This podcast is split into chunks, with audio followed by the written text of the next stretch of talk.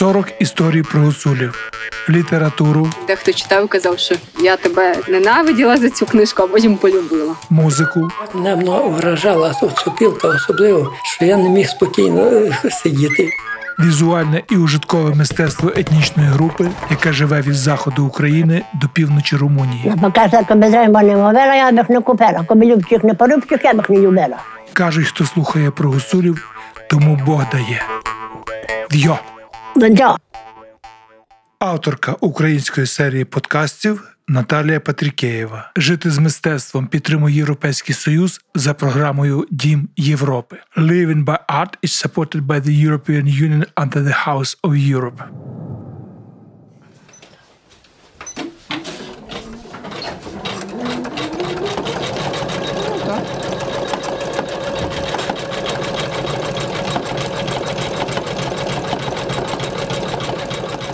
Я займаюся відтворенням старих сорочок, святкових, весільних таких рукавивок і колекціонуванням гуцузького мистецтва, ну, грубо кажучи, це і, і вишивка, і різьба, і кераміка, і стара фотографія, і, ну і одягу найбільше. Це тобто основна тема.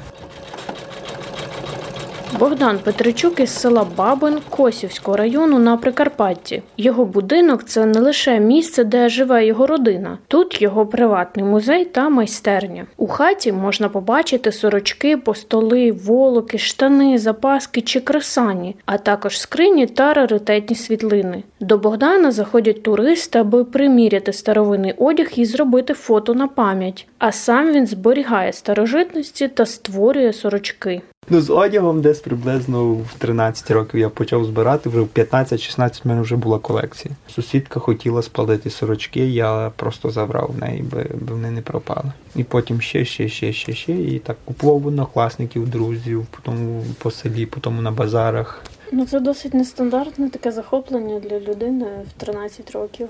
Мені просто було цікаво, я от я їх колекціонував, збирав. Ну, Хто вам сказав, що я маю бути стандартний?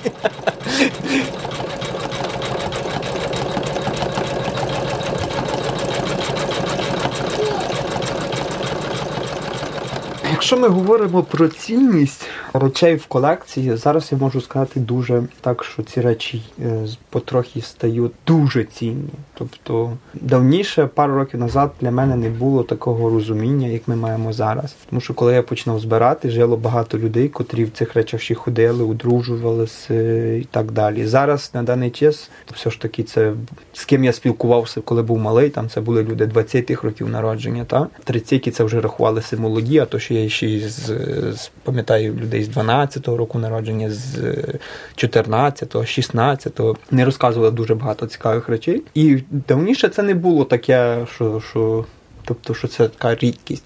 Та це старі речі, але ну, в принципі, не було такого розуміння. А зараз от починається той період, коли ці люди відійшли. А якщо вони ще є, то як правило вони дуже немічні і розказати дуже в принципі вже мало можуть. А ті, що можуть розказати, то в принципі вже цікавого нічого не розказують. Тому що люди, які народилися навіть е, в 30-х роках, вони вже пам'ятають післявоєнний час. Це далеко не найкращий час, який був на Гуцульщині, і шедеврів таких, яких творилися для ужитку, для, для себе, практично ну, створювалося дуже мало. Тобто нитки вже були муліне, оці ленінградські, неякісні, е, коноплі не сіяли, а якщо сіяли, то дуже мало. Полотно робили вже таке мішане, тобто е, купували у ці магазинні кутушки, ткали полотно, воно неякісне. Ми навіть беремо сорочку, якій 60 років, якій 100 років, то та, що 100 років краще виглядає, як та, що 60. Я вже стараюся цей післявоєнний час не збирати, тому що то це вже все минуло. І зараз, коли вже це все відійшло, дійсно починається цінувати дуже ці такі речі, яким вдалося дожити до цих днів. Комусь приходиться досліджувати, а в мене вже ці знання були в родині. Нас це говорилося і зналося, що до чого. Тобто це ж не, не, не було, що це повністю втрачений зв'язок. Дід розказував, чому ходив дідів дідо, що мав дідів тато, що так далі. Дід розказував там і баба, в чому ходили старі баби, що вони пам'ятали оті з 19 століття, який одяг у них був. Тобто всі носили той одяг, який їм нашили. Це не було як зараз всі ходів. Пішли, купили там. На осінь то, то, то. Я казав, як було так, за ціле життя от мали собі свій. От, наприклад, в мене нема жодної косматської сорочки в колекції, тому що це традиція жива і вона не потребує збереження. Я старався вишукати те, чого що вже втрачається, щоб було показати, як воно було. Основний був мій принцип. Тому що от е, є колекціонери, які там е, можуть похвалитися, я не знаю, котрі збирають одяг, там, наприклад, я не знаю, 300 борщівських сорочок по тисячі доларів, там, знаю, там заставнівських 20 сорочок, типу, котрі дуже рідкісні і так далі. А для мене основне це живемо на місці і мати місцевий одяг. Після школи Богдан Петричук навчався в Чернівецькому та Київському університетах, але згодом все ж повернувся у рідний Бабин. Бо я тут уродився, і я інакшого не хочу. Мені не цікаво жити в місті. Тому що що там робити? ну, типу, я можу піти, як я захочу, там, я не знаю, десь сильно розважитися, то я можу десь поїхати, там, сходити в ресторан чи що. Але взагалі то для роботи, для життя місто. Це жахливе місце для для існування. Це якась маленька квартира, що це в кращому випадку, в гіршому зйомна, і ти там сидиш і, і, і в якомусь мурашнику нікого не знаєш, і, і взагалі, ну тобто це ну таке. Я такого не хочу.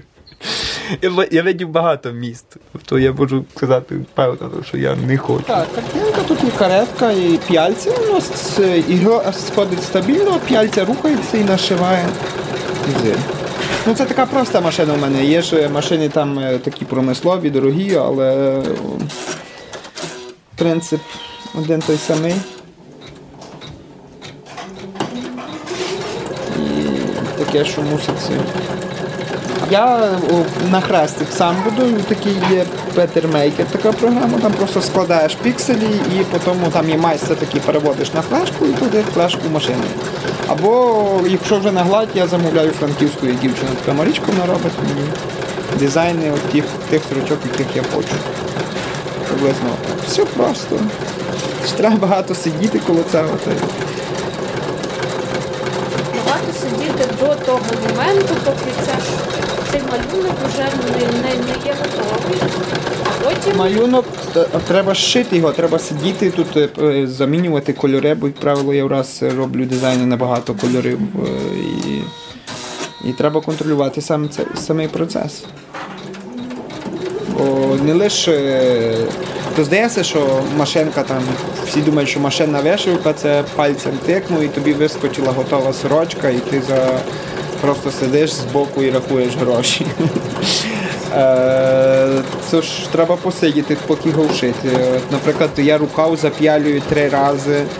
Три рази по а, 3 години. Це 9 годин, тільки вишиваю один рукав. Потім є 3, е, по 12 кольорів, 36 разів змінити колір. Потім скількось там раз треба міняти нижню катушку, щоб виш... закінчується нижня нитка, треба її намотати. І Тож багато, а плюс до того переди, вуставки, манжети, комір, це треба все вишити. І сидиш і потрохи це робиш. Ну, але поки машина шиє, я там щось друге роблю, туди змінюю, то жінка то просто так, ну, вже так пристосовуємося, то як може. скільки часу на ручну, а скільки на машину? На ручну треба 3-4, мені йде 3-4-5-6 місяців, а якісь дуже складні, то й рік. Від початку процесу до до кінця, а на машині я вкладаюся трошки більше, ну десь приблизно за три тижні. У мене виходить машинна сорочка. Процес від початку до закінчення. Тобто я придумав, зробили дизайн, вишив, дошив, поправ, попрасував, готово. Богдан колекціонує старожитності Косівського та Верховинського районів, а завдяки родинним розповідям, старим фотографіям та спілкуванню зі старшими людьми добре знає місцеві традиції. Жінки мали повсякденний одяг і мали святковий одяг. Святковий одяг, сорочка, наприклад, вбиралася в суботу, наприклад, перед неділею всі милися, готувалися на неділю, вбирали чистий одяг і йшли до церкви. Від роботи після цього все. З церкви приходилося, знімалося сорочку святкову і вбиралося таку неділішну, простішу, але але знов чисту на неділю. Одяг шанувався, тому що люди вкладали дуже багато терпіння і праці для того, щоб створити ту сорочку. Зараз то ніхто не може навіть оцінити масштабів того всього треба, скільки треба було попрацювати, щоб мати сорочку. Тому по кількості сорочок у, скрині можна було судити, яка там забагата родина і яка родина запрацьовета. Тому що якщо там було 2-3 сорочці, то все зрозуміло. Але були, були люди, які мали по 80 і по 100 сорочок у, у скринях. І це створювалося сорочки на ціле життя. Тобто вона вже дівчину мала собі одяг на повністю на життя. Вона не думала, що вона має обрати, як зараз. Одяг у нас одно, дво, триразовий. Тобто ми маємо який тягаємо постійно, і маємо такі вдягаємо там якісь веч- вечірні сукні і так далі. Ну, але вбрали один, два, три рази і все. А давно такого не було. Не було такого марнотратства, як зараз. Якщо би я говорив про весільний одяг, наскільки він змінився, найсильніше змінилися матеріали, з яких їх створюються. Ну, взори могли помінятися, кольори, ще щось, але от елементи, як правило, ті, що були. Ну це так як звикли. По столе, капці, дві сорочці в нас у бабині вбирали давно, тепер одну лиш натягають, бо до вінчення йдуть е, вже в сукенці білі, а не, в гуцульському. Але в перший день то збирається. Запаски, попружка, кептар, вінок, бенди, прикраси якісь на шиї теж. Давно ще гугля зверху було. Це в молодої, а в молодого то саме лише штани. Найбільше диви- найкраще дивитися старі фотографії, там все дуже добре видко, як убиралося і так далі. Це найкраще джерело ми маємо. Тому що якби не, не було фотографій, то було б складніше. Ми б мусили щось додумувати, вишукувати. А фотографія нам показує отак. І, і далі вже проти цього не попреш. Прали в золі, попіл, роз, робили з попелу луг, проціджували його добре через густе полотно, і тоді в тому в лузі прали сорочки, вибілювали. Золе так мело, воно золилося, потім у ріці виполокували до чес. Пральником вибивали до каменя так, що воно все з нього вилітало. Є, наприклад, е, місцевий червоний сардак. Я думав, що ніколи його не буду мати, і, бо вже в селі його не було, але якимось чином він е, перекупчики мені його принесли. Звідки він взявся, я поняття не маю, але він знайшовся такий. Що я хотів. Багато чого такого є, там, що мені приходилося шукати, і знаходилося там кіптарі з раками, оці з 19 століття, дуже рідкісні, їх знайти складно. Ну, багато таких речей є, що хотілося і знайшлося. І є ще, що хочеться, але ще поки що нема, наприклад, білий сардак хочу мати. Оце справді мрія, тому що це його не можеш купити, піти в магазин, як там хтось мріє про квартиру чи про джіпа, коли ти приходиш до, до, до когось і купуєш його зразу. Тому що це, це витрата. А коли ти, наприклад, хочеш такого, що його ніде нема, оце дійсно мрія. І в мене були такі речі. От червоний сардак, я думав, що його ніколи не буду мати. Зараз є вже два. Хочеш і ти знаходиш. Білих сардаків є п'ять, тих, що ми знаємо. У Івано-Франківському музеї, в Канаді в музеї, в Ремі у Москві. А, і на студії Довженка, що знімався Іванков в тінях забутих предків, і е, в одного мого колеги в Києві у приватній колекції. Все. Більше їх нема. Тому що це одяг е, сукно, яке є міль з першої половини 19 століття. Вони не збереглися, це дуже стара традиція. А червоні сардаки це е, чуть пізніше, це друга половина 19 століття. І десь до, до Першої світової війни вони були ще модні. Пізніше став модний чорний колір, і, і вони знову вийшли з моди. То мода змінювалася, змінювалася, змінювалася, і речі всі відходили, відходили вже і, і не всі збереглися. У нас підморшки інакші, у нас кольори інакші, ну, наприклад, е, техніки інакші. Просто треба на це звертати увагу. Якщо вони ви а сорочка, сорочка, то звичайно, якщо ви звернете увагу, то ви ж можете сказати, що звідки. Ну ви ж подивитеся, там є. Вони є, що такі інакші, ширші, вущі, розміщення так, так, рукав манжет такий, такий, такий. То все ж є місцеві особливості. Була ж жива традиція, і, наприклад, традицію жителі одного села, традицію жителів другого села вважали некрасиво. Вони вважали, що це лише наше файне, а чуже не файне. І так його шанували і зберігали. Раніше Богдан часто робив сорочки на замовлення, але свою тактику змінив і тепер продає готові. Мріє про власний цех із машинною вишивкою. Часом є, що хочу зробити точну копію, часом можу придумати повністю щось своє, але в традиції всі скажуть, о, крута гуцульська сорочка, але такої ніколи не було. Бо я відмовився від замовлень, бо дуже складно.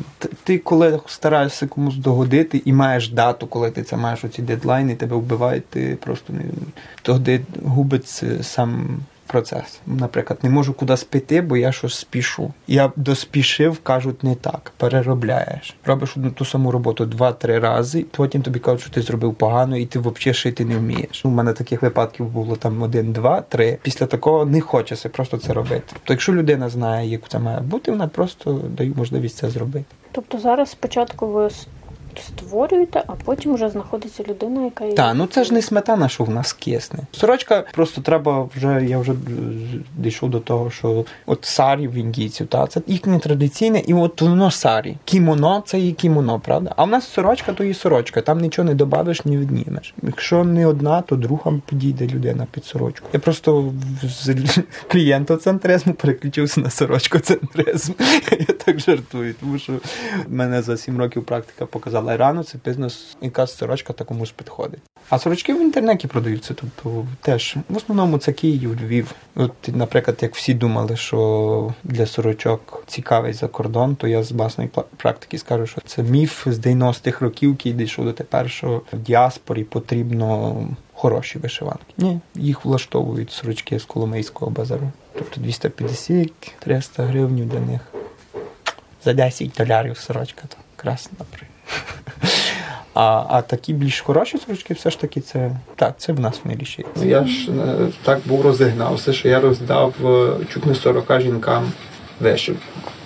І це коли приходив Великдень або Різдво, це просто у всіх свята, у мене свят нема, бо це треба людей оплатити. Просто це не так все просто. Тому треба це все дошити і продати. І я півтора року вже, або навіть цілі два, це все зупиняє. Тобто жінки дошивають, котрі там ну, є такі, що, шиття теж не можуть бути, то я все одно їм даю. Але є такі, що знаходять десь другу роботу, то я собі то, то так потрохи зменшую. Тепер вже дійшов до менше ніж 10. Я думаю, що, що це все одно це, це така лишилася золота середина. Жінок, які шиють добре, бігом і, і, і, і такі добрі. То, то ми напевно будемо шити потрохи. Це ж ж робота, і, і стиль, це не робота, це стиль життя такий. Я ж не вмію інакше. Ну, як інакше, я не знаю. –